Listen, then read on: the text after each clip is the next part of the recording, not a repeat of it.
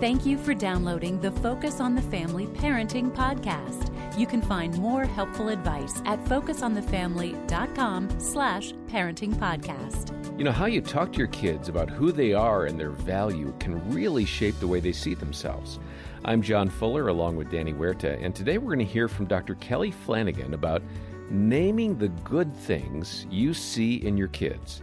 Here's Jim Daly to start that conversation. So, how do we as Christian parents do a again a biblical job, a godly job of making sure our kids are not, uh, you know, the rug's not taken out from mm. under their sense of mm. self worth, yet they have a dose of reality. Yeah.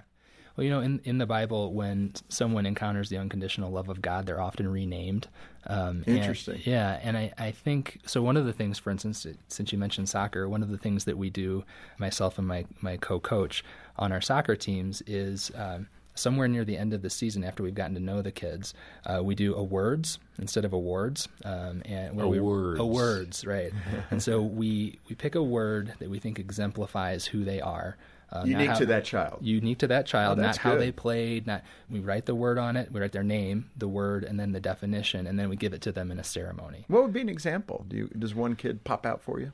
Oh yeah. Uh, so um, loyal uh, would be one that pops out for my son. Um, okay. When it, when he when he has decided that you're one of his people, his teammate, his friend, or he's whatever, all in. He that kid is all in, man. I would someday some people are going to be really lucky to have him for a friend. Um, and so loyal would be an example. And so we, we identify these words. And so they didn't get trophies saying everybody performed the same, everybody's behavior was equivalent but they got words that actually distinguished them from each other and tried to name who they are and the beautiful thing that is in them. Well, and again, I love your blog. I love what you are saying to your daughter in the letters you've written. What a great idea for all fathers. Mm. Uh, you know, I've mm. tried, I've journaled for my two boys, mm. and that's what I've done. You know, when I did the international work, I'd travel yes. and I would spend hours journaling. They've got a nice leather bound journal now. I haven't given it to them yet. I think it'll be at the end of their senior year. Mm-hmm. They'll both get their journals and thoughts and ideas and praise yes. and concern. You know, I'm I'm stating what I'm concerned about, yeah. but but hopefully in a way that is constructive for them and to be uh, uh, have an eye on right. for their own character and behavior.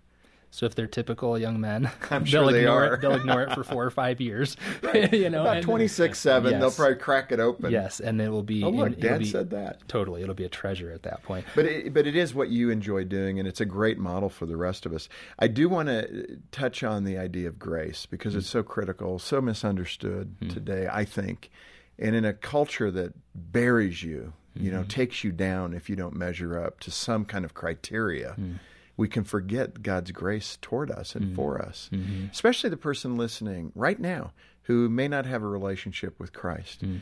They let's just paint the picture. She mm-hmm. has been buried in relationships, uh, not found any worth, mm. a sense of worth the way mm-hmm. men have treated her.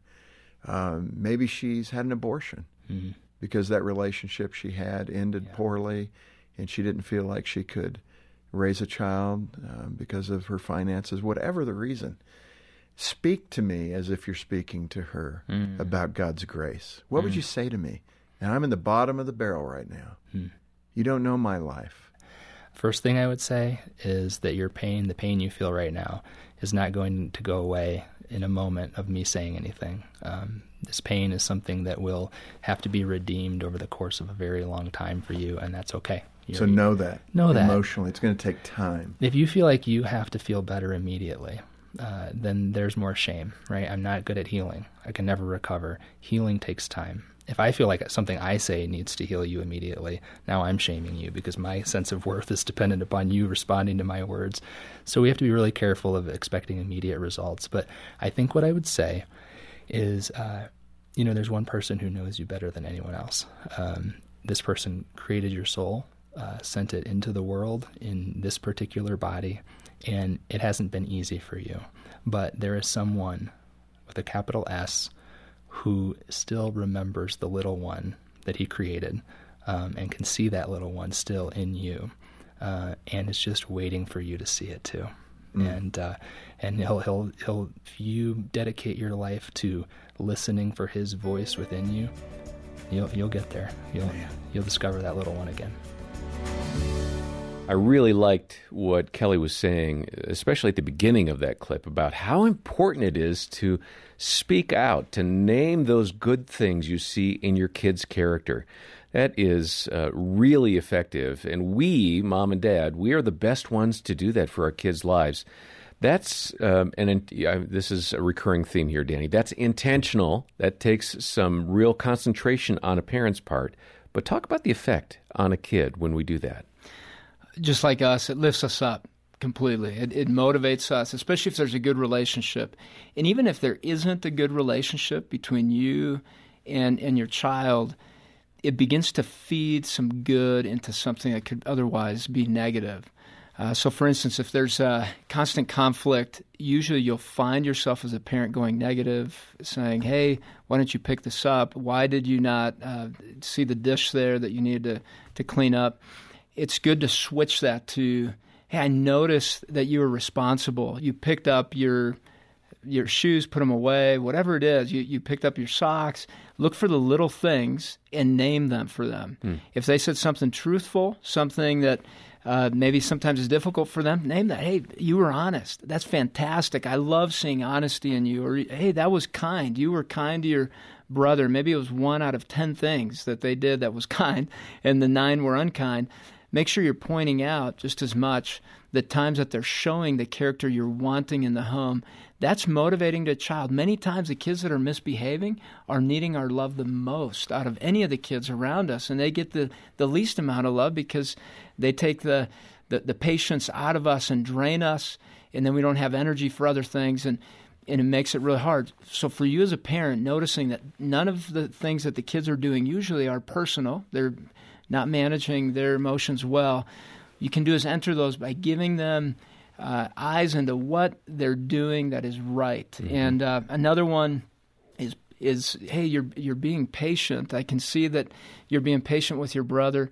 Way to be patient. I really uh, see that that's growing in you and showing that maturity. They're going to continue to duplicate what you're telling them they're doing well. Yeah, that reinforcement is so critical. I, I just want to say I identify with what you were mentioning about being tired and sometimes kids who kind of break the rules a lot.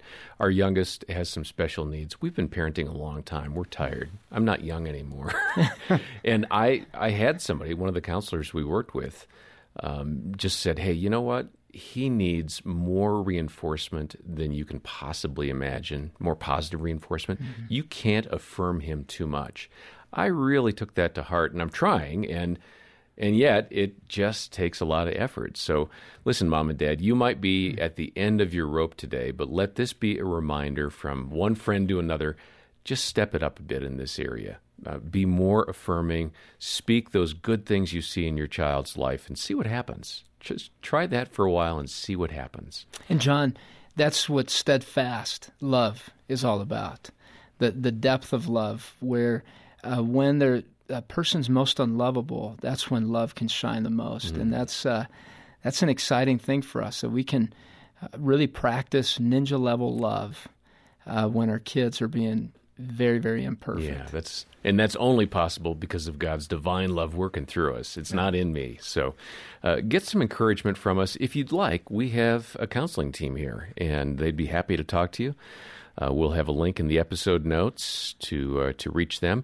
Also, some resources like Dr. Kelly Flanagan's book, "Lovable: Embracing What Is Truest About You, So You Can Truly Embrace Your Life." Uh, we've got that, and uh, we'll send a copy when you make a donation of any amount. By the way, we have a digital download of the rest of the conversation that Jim and I had with Kelly. Uh, all of these resources, uh, just look for those in the episode notes. We'll link over there. And uh, for now, I'm John Fuller on behalf of Danny and the team. Thanks for listening today to the Focus on the Family Parenting Podcast.